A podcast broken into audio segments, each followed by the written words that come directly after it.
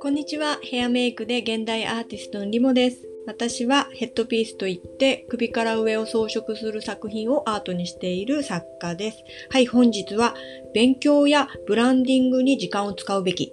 ヘアメイクのアシスタントさんに他のバイトをしようかと相談された話というのをお伝えしたいと思います。そうなんですよね。ちょっとヘアメイクだけで食べていけなかったりすると、すまあ、バイトしお金のためにバイトしようかなって思うのってすごく自然な流れで、別にそれはそれで全然構わないと私も思うんですけど、お金のためだけにアルバイトするなら、その時間を自分の勉強やブランディング、あとは人との交流とかに使った方がもしかしていいのかなっていうお話ですね。というのもですね、うん、なんだろう。ヘアメイクさんって結構日本では自分のブックを作ってなかったり、その営業活動をあんまりしなかったりとかする傾向があります。で、そういうことを何もしないで、何もしなかったらやっぱりお仕事ってあんまり来ないんですよね。で、来たとしてもそのブック一つなければ、あの、発注する側はすごく怖いので、他のヘアメイクさんにしようってなるのは自然な流れなんですよ。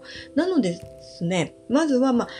生活するのにお金は絶対必要なんですけど、もし時間があるのであれば、そのアルバイトをするっていうのではなくて、まずは、えっと、自分のブックを作ったり、その自分がどういう方向のヘアメイクさんになるか、まあ、自分の強みみたいなのを押し出すために、その、自分のに何ができるかってすごく考えたり、で、それをこう戦略的に組み立てていくみたいなことに時間を使った方が、結局は、えっ、ー、と、ヘアメイクとして活動していく上で、自分のヘアメイクの単価が上がります。えっと、ヘアメイクの単価が上がれば、その、いっぱい現場に出る必要がなくなるんですよね。はい。と、プラス、えー、っと、結局ヘアメイクさんってね、誰と知り合いかっていうのがすごく大切だったりします。もちろんもう、自分がタレントみたいなヘアメイクさんだったら別ですよ。じゃなくて、駆け出しの頃とかは、あの、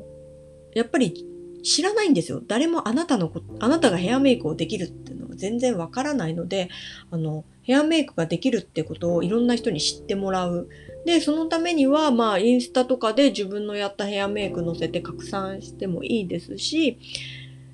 あとはもう実際リアルで人に会うっていうことですよね。そういうことに時間を使っていった方が、結局は自分の価値が高まるので、いいと思います。で、私アルバイトすることとかは全然あの、あの、否定派じゃないんですよね。結局そこのアルバイトとかでも人で、人と会ったりしたり、あと違うスキルを磨けたりとかするので、全然どんどんその、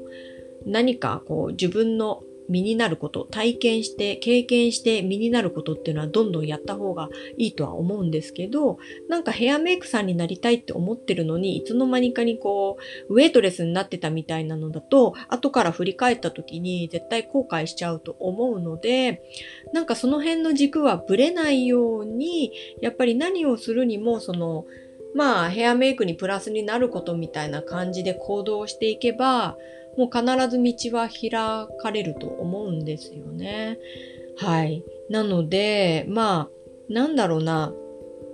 要するに時間の使い方をどうするのかっていうのをしっかり考えて、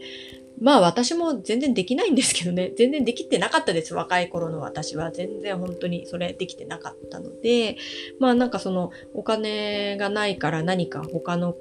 ことをして、お金を稼ぎたいっていう気持ちもすごくわかるんですけど、